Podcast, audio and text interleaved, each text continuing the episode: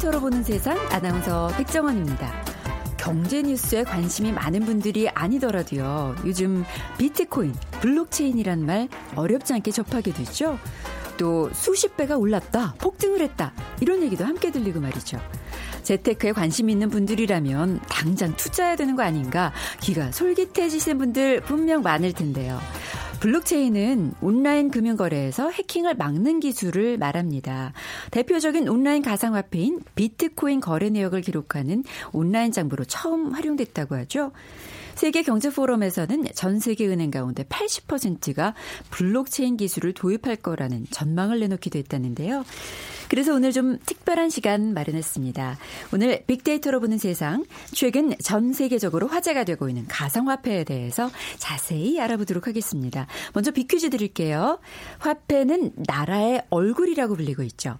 많은 나라가 자신의 문화와 역사를 나타내는 인물, 상징물을 화폐에 담기 때문인데요. 우리나라도 다르지 않습니다. 다음 중 우리 지폐 속에 나오는 인물이 아닌 인물 골라주세요. 1. 세종대왕 2. 이순신 장군 3. 신사임당 4. 김연아 방송 들으시면서 정답과 함께 다양한 의견들 문자 보내주세요. 당첨되신 분들께는 커피와 도넛 모바일 쿠폰 선물로 드립니다. 휴대전화 문자 메시지 지역번호 없이 샵 9730 짧은 글은 50원 긴 글은 100원의 정보 이용료가 부과됩니다.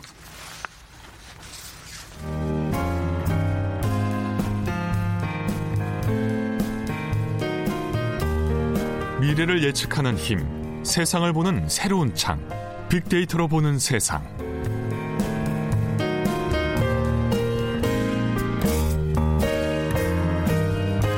빅데이터로 보는 세상 오늘은 가상화폐에 대해서 알아보도록 하죠. 오늘 함께 얘기 나눠주실 분들입니다. 연세대학교 정보산업공학과 박희준 교수 오셨고요. 안녕하세요. 네, 르몽드 디플로마티크 김상훈 기자님 어서 오세요. 안녕하십니까 네. 임상훈입니다. 임상훈 네 죄송해요. 반갑습니다. 빅커뮤니케이션 전민기 팀장님이십니다. 네 어서 오세요. 네 반갑습니다. 네, 박 교수님 예. 요즘 비트코인에 대한 뉴스들 자주 들립니다. 쉽게 설명 좀 부탁드릴게요. 예, 비트코인 얘기는 많이 들으셨을 텐데요. 아직까지도 그 비트코인에 대해서 정확하게 정의를 가지고 계시지 못한 분들이 많을 것 같아서 쉽게 한번 풀어보도록 하겠습니다. 네. 지금의 동전과 지폐가 돈으로 쓰이기 전에는 뭐 조개 껍질이나 쌀을 화폐로 쓰던 시절도 있었고요. 비단과 같은 천뭉치도 다른 물건과 교환할 때또 어, 기준으로 다시 말씀드리면 또 돈으로 쓰이기도 했습니다. 그래서 그렇죠. 네. 화폐는 사실 계속 변해 왔거든요. 네. 그렇다면 아, 미래에는 우리가 눈으로도 볼 수도 없고 만질 수도 없는 코드가 돈으로도 쓰일 수 있지 않을까 하는 그런 막연한 생각을 어, 한 적도 있었는데 네네. 그게 이제 현실이 된 거죠. 네. 그래서 비트코인은 가상 화폐로 보시면 되고요. 그리고 비트코인을 하면은 그 가상 화폐 그리고 이 화폐가 작동하는 방식을 총칭하는 말입니다. 그래서 여러분이 좀 더 쉽게 이해하시려고 하면 이전에 그 싸이월드 도토리 많이 그렇죠. 사용하셨을 텐데 네, 네. 싸이월드 도토리나 네이버 캐시와 같이 네. 실제 돈은 아니지만 물건을 사거나 서비스 이용료를 결제할 수 있는 그러니까 돈처럼 쓰일 수 있는 그런 수단을 얘기하는데요. 에, 그런데 이제 비트코인 같은 경우는 앞서 말씀드린 싸이월드 도토리나 네이버 캐시와는 달리 에, 발행 주체가 없습니다. 음. 그래서 비트코인은 주인이 없는 것이 특징인데요. 특정 네. 개인이나 회사가 운영하는 에, 화폐가 아니고요.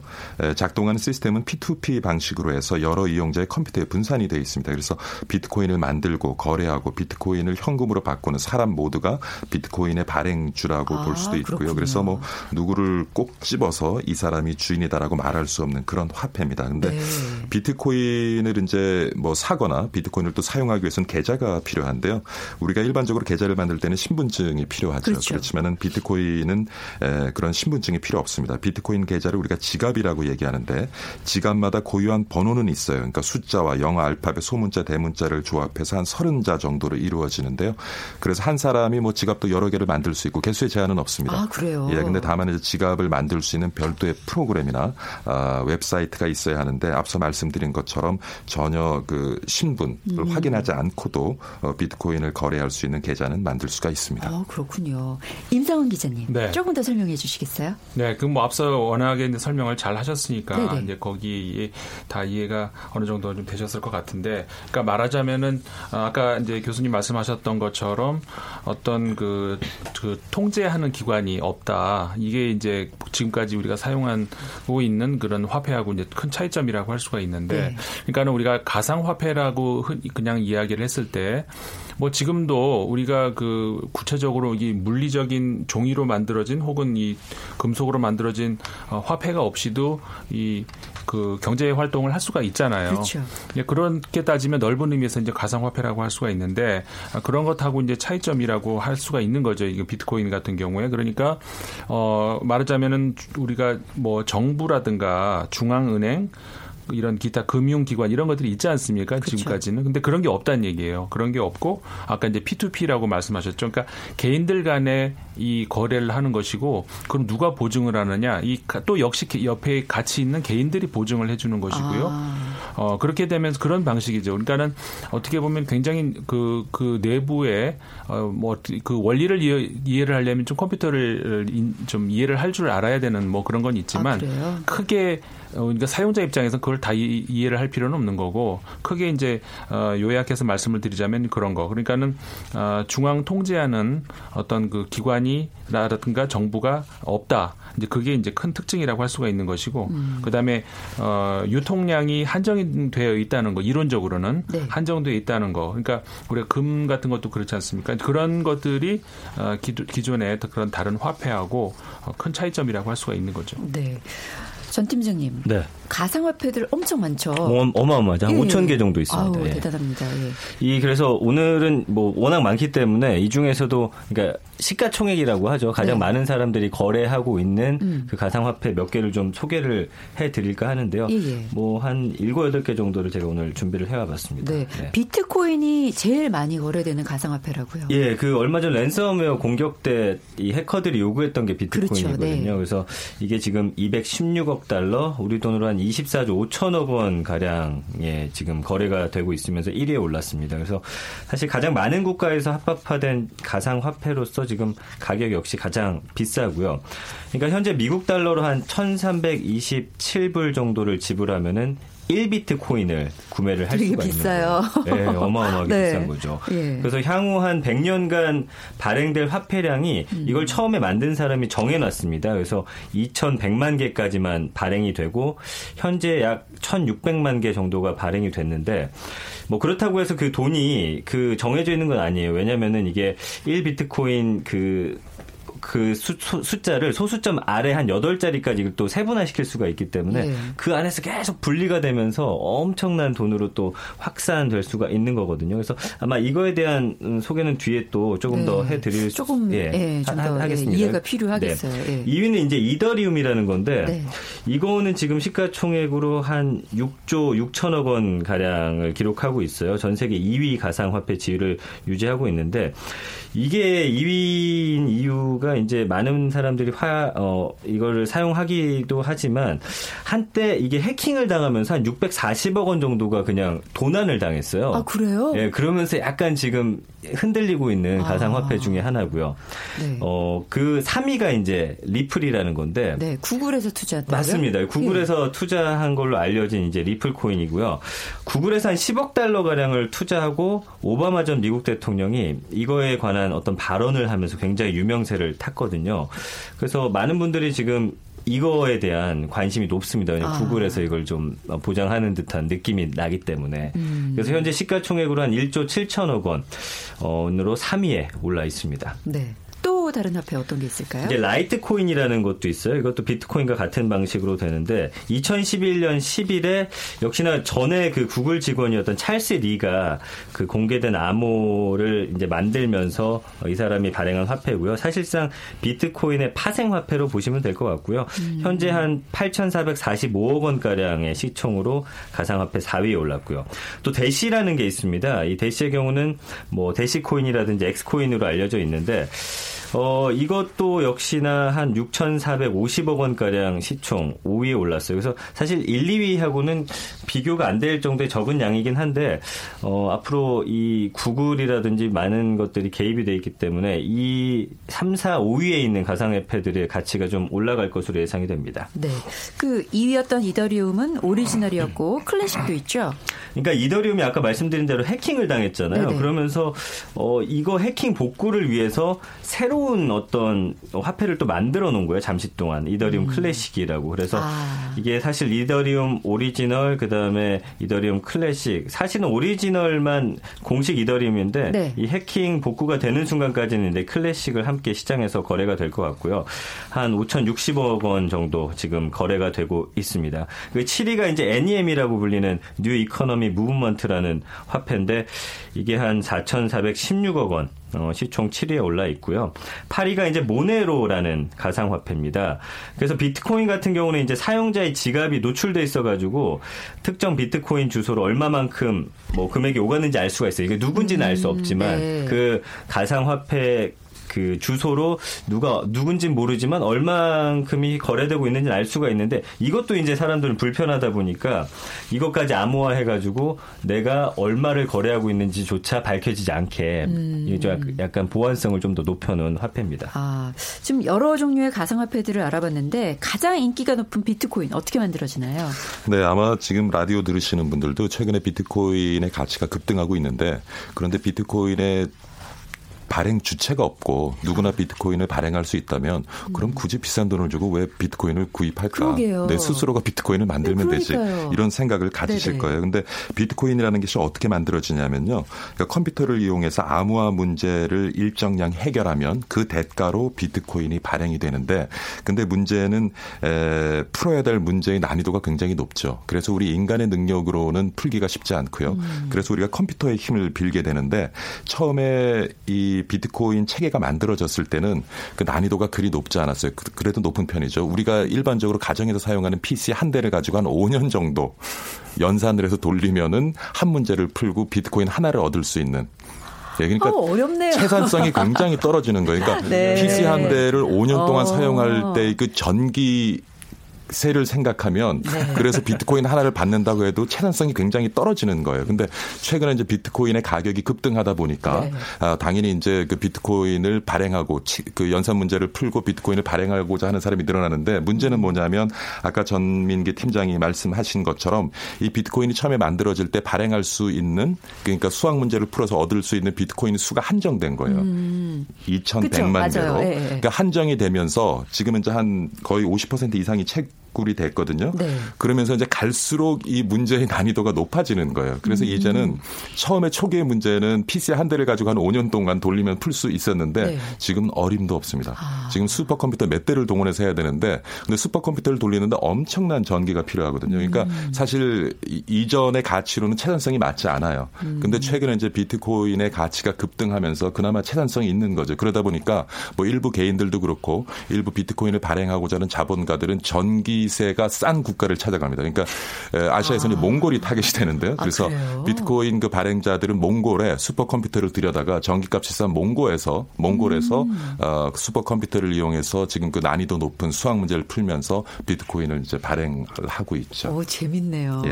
예. 근데 이게 이 방식을 고안한 것이 네. 에, 일단은 그 갑자기 제가 떠오르질 않네요. 일본 사람. 예, 혹시 네. 이름을 알고 계시나요? 사토시 나카모토. 예, 사토시 나카모토. 그래서 우리가 처음에는 그 누가 이 비트코인 체계를 만들었는지 정말 궁금했는데 이 이름이 밝혀지면서 뭐 일본인일 것이다라는 추측은 있는데요. 사실 네. 근데 에, 일본인지도 우리가 모르고요. 그리고 개인인지 단체인지도 모르고 예, 그래서 예. 여러 가지 지금 설은 있습니다. 네, 어우 상당히 흥미롭습니다. 알면 알수록.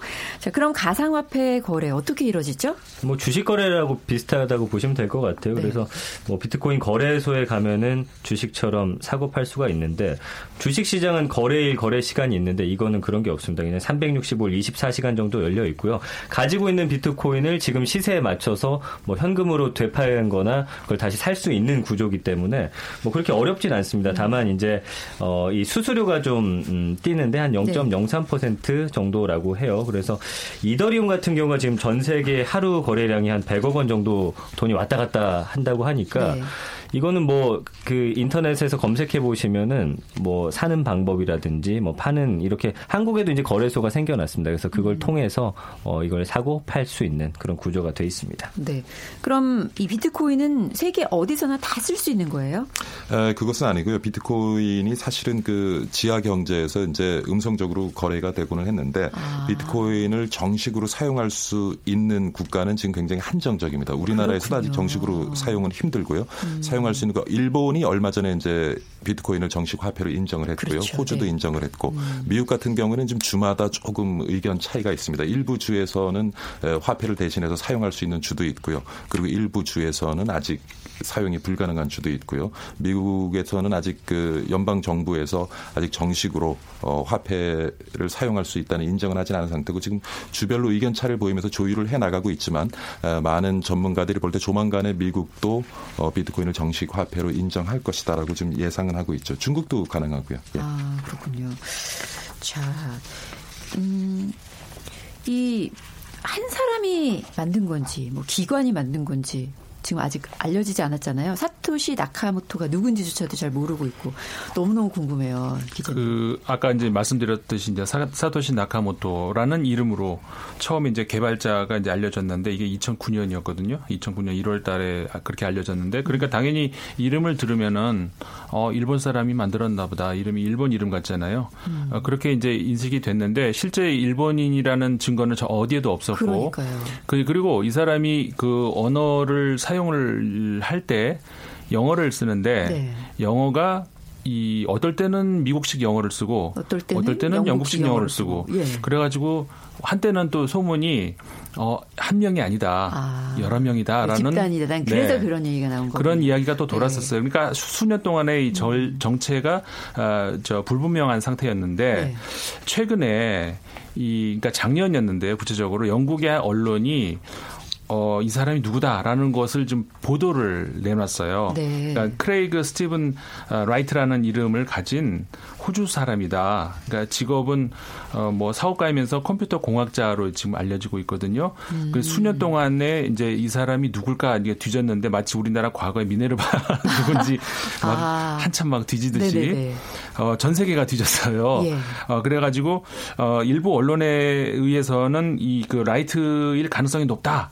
이런 보도가 과거에 나오기도 했는데 네. 그래서 호주 경찰이 또 이렇게 뭐 이렇게 조사를 하기도 했었거든요. 근데 네. 이미 저 영국으로 도피한 다음이었고 이렇게 빠져나가다가 결국은 어 작년에 본, 인이 맞다. 내가 이 저 사토시 나카모토다라고 아, 음, 이 사람이 이야기를 네. 했다 그래요. 그렇군요. 그런 사실이 이제 보도가 되면서 그러니까 수년 동안 얼마나 시달렸지 않겠습니까? 본인이. 그렇죠. 그래 가지고 이제는 좀 쉬고 싶다. 나를 좀 놔 달라.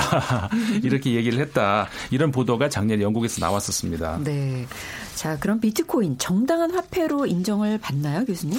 아까 이제 어느 나라에서 화폐가 쓰일 수 있냐라는 네, 말씀을 드리면서 잠깐 네네. 설명을 드렸는데요. 중요한 잣대가 뭐냐면 이 비트코인을 화폐로 인정하느냐 아니면은 어떤 다른 재화로 인정하느냐 그 차이는 그 비트코인을 구입할 때 일본 같으면 소비세고요. 우리나라 같은 부가가치세인데 네. 이것을 비트코인을 구입할 때 그걸 부과하느냐 안 하느냐의 문제예요. 근데 음. 일본 같은 경우는 이제 소비세를 내지 않아도 된다라고 해서 네. 네. 어, 잠정적으로 비트코인을 어, 이제 화폐로 인정하게 됐고요. 지금 뭐 일본 같은 경우는 한 26만 개 정도 점포에서 비트코인을 이미 사용할 수 있습니다. 그래서 앞서 말씀드린 것처럼 유럽과 같은 경우도 간접적으로 인정을 했어요. 왜냐하면 네. 비트코인을 현금으로 바꾸는 거래에서 부가가치세를 부과하지 않겠다라고 판결을 했고요. 네. 미국 같은 경우는 주마다 엇갈리고 우리나라도 아직 뭐그 어떤 입장을 정확히 정하지 못하고 있는 상황인데 이게 문제는 뭐냐 하면 네. 중국이 사실 최근에 부패 체크를 하고 구조, 구조 조정을 하면서 지하에 있는 검은 돈들이 지금 갈 곳을 못 찾고 있어요. 음. 근데 중국인들이 어디다 투자를 원하냐면 미국에 투자를 원합니다. 근데 미국과 같은 경우는 지금까지 비트코인에 굉장히 반대적인 입장이었던 것이 이것이 지하 경제로 흘러 들어가서 미국이 테러와의 전쟁을 하고 마약과의 전쟁을 하는데 굉장히 어려움을 많이 줬거든요. 그래서 음. 지금까지 미국은 사실 부정적인 입장을 가지고 있었습니다마는 최근에 어떤 그 중국의 갈곳 이런 그 검은 돈들이 미국의 투자지로 생각을 하고 있는데 이 비트코인을 인정을 해주면 미국의 투자가 가능하도록 길을 터주는 것이죠. 그래서 그래서 미국도 지금 고민이 있을 거예요. 지금 뭐 테러 마약 생각하면 이걸 인정을 하면 안 되는데 네. 또 엄청난 중국의 검은 돈이 미국에 투자될 수 있는 기회를 또 놓치기는 싫을 것 같고요. 그래서 미국 같은 경우도 지금 굉장히 어떤 그 공식적인 입장을 표명하지는 못하고 있는 상황입니다. 그러니까 정작 미국은 주별로 또 입장이 엇갈리고 예, 있고요. 예, 그렇죠. 네. 자, 임 기자님. 네. 기술적인 차원에서 기존의 화폐와 차이점이 있다면 어떤 게 있을까요? 음, 지금까지 이제 설명하신 것 안에서도 이제 차이점들이 물론 나오긴 했습니다만은 어, 일단 그 가장 큰 것이 어, 가상 화폐이기 때문에 온라인에서만 이제 이게 가능하다는 것이죠. 그렇죠. 실제로 뭐, 네. 주고받는 돈으로 손으로 주고받는 게 아니고요. 음. 어, 그리고 이제 물론 온라인이라는 게 이제 어, 그 물리적인 컴퓨터만을 의미한 건 아니지 않습니까? 그렇기 때문에 컴퓨터가 꺼져 있으면 그러면 안 되는 그런 건 아니고 키면 다시 이제 되는 거지. 그 꺼져 있는 상태에서도 물론 이게 이제 가, 그 가능하고요. 그리고 이게 이 주인이 누구냐 이런 거는 사실상 우리가 이제 알아내기는 어려운데요. 어, 하지만은 그 유통하는 과정에서 그 흐름은 그거는 이제 분명히 증거가 남습니다. 그러니까는 어, 어떤 특정 비트코인의 이, 우리가 돈 같은 경우에는 계좌가 있고 이게 누군지 주인이 남아 있잖아요. 근데 비트코인은 그렇지는 않은데 누가 그 가지고 있는지를 알 수가 없는데 음. 흐름은 알 수 있기 때문에 네. 이게 그러니까 익명성이 보장이 되느냐 어, 정답을 말하자면 그렇다고 할 수도 있고 아니라고 할 수도 있는 거죠. 음. 왜냐하면은 어느 정도의 보장은 되지만 어, 유통의 흐름은 증거는 그대로 남아 있거든요. 예. 그리고 이게 오픈 소스이기 때문에 어떤 그러니까 이 소스 자체는 전부 공개가 되게 돼 있어요. 음. 그렇기 때문에 이제 그런 흐름은 남는다는 거 이런 이제 특징이 있고요.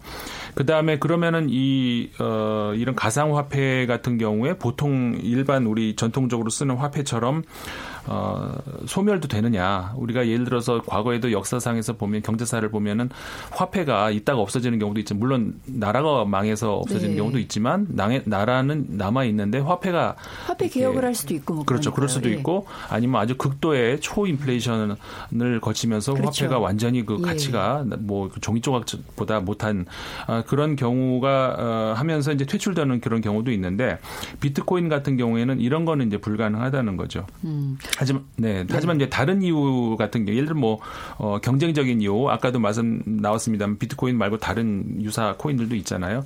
그런 경우에 뭐 이런 이론적으로 어떤 경쟁적으로 밀려서 퇴출되는 그런 경우는 이제 가능하죠. 음. 하지만 이제 어, 아까 같은 그 전통적인 경제적인 그런 이유로 해서 어, 퇴출되는 그런 경우는 아마 생기지 않을 것 같습니다. 네. 그 뭐 카드 거래를 해도 공인 인증서가 필요하고요. 네. 어, 이 관리하는 사람이 여기 없으면 보증은 뭐 개인들이 한다고 하셨고 아까 관리하는 중앙 정부도 없다고 네. 하셨는데 네. 그럼 관리가 어떻게 되는 거예요? 이게 이게 아까 말씀드린 것좀 네. 복잡한 네. 과정이 있지만은 아, 총 6단계의 인증이라고 이제 알려져 있거든요. 네. 그러니까는 아, 보통 우리가 저 지금까지는 우리가 신용회사라든가 은행, 뭐 결제 대행사 이런 것들이 있지 않습니까? 예. 그래서 이제 보증도 이제 그런 데서 이제 그 책임지고 하는데 어, 비트코인 같은 경우처럼 이 가상화폐는 어, 쉽게 얘기해서 이용자가 이용자들이 서로 이제 그 인증을 한다고 그러니까 말하자면 컴퓨터가 인증을 한다고 우리가 얘기할 수가 있는 거죠. 어, 이제 그래서 거래 인증 같은 경우에도 어, 중앙에 있는 어떤 한 기구가 아니라 여러 이용자 의 컴퓨터가 동 시에 그러니까 한 이용자가 아니고 여러 음. 컴퓨터 그 어, 이용자가 동시에 한다 이제 이렇게 할 수가 있는 거고요. 어 근데 이제 이때 그 거래 인증 해당 그 비트코인이 이제 뭐 나온 지는 오래됐는데 거래 금액이 크고 또 이게 거래 데이터가 크지 않아야 이게 빨리빨리 이루어질 수가 있는 뭐 그런 특징이 있습니다. 네. 박 교수님, 예. 이 비트코인 거래가 익명 보장이 된다고 그러니까 아까 저기 임 기자님 말씀하신 대로 사실 네. 익명이 보장이 되는데 네. 모든 것이 컴퓨터를 통해서 거래가 이루어지기 때문에 컴퓨터에 접속을 했던 흔적은 남는 네, 거죠. 흔적. 그래서 예. 그 부분을 간과하지 말아야 되지 않나. 물론 우리가 이제 익명으로 꼭 음. 사용할 필요가 있을 때는 네네. 네. 그런 부분에 있어서 조금 조심을 해야 될 겁니다. 음. 그러면은 음, 거래는 이, 이 자취만으로 확인을 할 수 있는 거예요? 그렇죠. 제대로 이루어지는지. 예, 예. 그 앞서서 임 교수, 아니, 임 기자님이 말씀하신 6단계의 그 인증 과정이 그 비트코인 시스템 체계에 참여한 개개인 간의 인증, 보증으로 이루어지기는 하는데요. 근데 그 과정에서 이제 인터넷에 접속을 하고 접속을 할 때는 IP 흔적이 남기 때문에 음. 그러니까 인터넷 주소라고 하죠. 그 흔적이 남기 때문에 사실 익명으로 진행이 되지만 또 굳이 찾으면 찾을 수도 있는 가능성, 여지는 열려져 있습니다. 네, 확실히 알았습니다. 전 팀장님, 네. 이뭐 5개월 만에 200% 나오고 예금 금리가 1년에 2%인데 정말 유혹적이에요. 그렇죠. 뭐 투자라기보단 투기. 그, 러니까요 근데 뭐 엄청 오르락내리락 네. 한다면서요, 이상. 그러니까 최근 네. 비트코인을 비롯한 가상화폐 가격을 보면은 굉장히 말씀해 주신 대로 널뛰기 장세를 보이고 있습니다. 그래서 네. 사실 그렇게 하면은 아, 엄청난 이득을 볼 수도 있지만 반대로 말하면 어, 쫄딱 망할 수도 있다라는 그렇죠. 거거든요. 네. 그래서 올해 대선 앞두고서 이제 정치 테마주에 손댔던 이 개미 투자자들이 이번에는 가상화폐 시장에서 좀 뭐 묻지마 투자에 나섰다가 손해를 좀 많이 봤다라는 분석이 있어요. 그래서 예를 들면 어, 지난 25일에 1비트코인당 2,791달러까지 치솟았었는데 어, 27일 이틀 만에 700달러가 빠져버립니다. 음. 예, 그러기도 하고요. 또 30일은 2,300달러 선에서 거래가 되고 그러니까 뭐 최고점 대비해서 20% 정도가 불과 한 5일 안에 막 변동되는 거거든요. 그리고 네. 이더리움 같은 경우는 이제 생긴 지 얼마 안 됐기 때문에 비트코인은 그래도 이제 한 60% 이상이 그 채굴이 됐기 때문에 안정세를 걷어가고 있는데 이더리움 같은 경우는 생긴 지 얼마 안 됐기 때문에 24일에 한 227달러까지 급등을 했었는데 그러니까 올해 초하고 비교했을 때 그때 당시 이제 1 이더가 8달러밖에 안 됐었어요. 네. 한 2,700%가 올라간 어. 거거든요. 뭐, 뭐, 이 정도로 변동폭이 왔다 갔다 하기 때문에 어, 좀 굉장히 위험 부담이 큰 그런 화폐라고 볼 수 있고 네. 아직 뭐 미국이라든지 뭐 일본 외 몇몇 국가 빼놓고는 이 화폐를 인정하지 않고 있잖아요. 그래서 사실은 현실적으로 볼 때 이 투자 시기가 지금이 적기일 수도 있지만 네, 네. 이 미국이라든지 강대국들이 인정하지 않았을 때는 어. 뭐 나중에 종이장이 될 수도 있는 뭐 그렇기 때문에 이걸 투자해야 될지 말아야 될지는 음, 개인이 잘 판단해야 할 몫이 아닌가. 그러니까 큰 손해를 볼 수 있다는 거 반드시 유념을 하셔야겠네요. 네. 예. 임 기자님, 네. 예, 아직 이 비트코인을 잘 모르기 때문에 뭐 이를 이용한 범죄행위나 불법 행위들이 있죠. 발생할 예, 네. 우려가 아주 큽니다. 굉장히 조심하셔야 되는데요. 예. 이미 그런 그 몇 개의 다단계 금융 사고라고 할 수가 있는 거죠. 그러니까 이런 그 이런 것들이 지금 저 적발이 되고 있거든요. 네. 어, 그래서 그런 방식이 이제 간단하게 설명을 드리자면 그뭐 몇 가지 예를 들어서 설명을 드리자면은 예를 들어서 2015년 6월에 1,200억 원이었던 이 코인 값이 2018년에는 17만 원이 된다. 급등하게 된다. 이렇게 현혹을 해 가지고 당연히 어 그럴 수 있겠다 생각을 할 수 있잖아요. 그렇게 되면서 회원을 모집을 해 가지고 어 500만 원 수당을 지급 약속하고 이런 거를 모아 모아라 한마디로 말해서 다단계죠. 음. 이런 식으로 해 가지고 그 한마디로 사기죠. 사기에 해당되는 건데 네. 이런 것들이 적발이 된 예가 있어요. 이게 우리나라만 있는 게 아니라 전 세계적으로도 이런 게 있거든요. 어, 그, 그렇기 때문에 큰 수익이 발생한다 이런 걸로 현혹시켜 가지고 어, 이런 사고가 발생한 이런 것들이 지금 보고가 되고 있기 때문에 그 잘 모르면은 이렇게 섣불리 투자하시는 이런 거는 우리가 좀 지양해야 될 것 같습니다. 해킹 네. 위험이 큰 것 같습니다. 그래서 예, 한 순간에 해킹 당하면은 돈이 한 순간에 날아가 버리니까요. 그렇죠. 네. 그리고 일종의 현금 같은 효과도 있어 가지고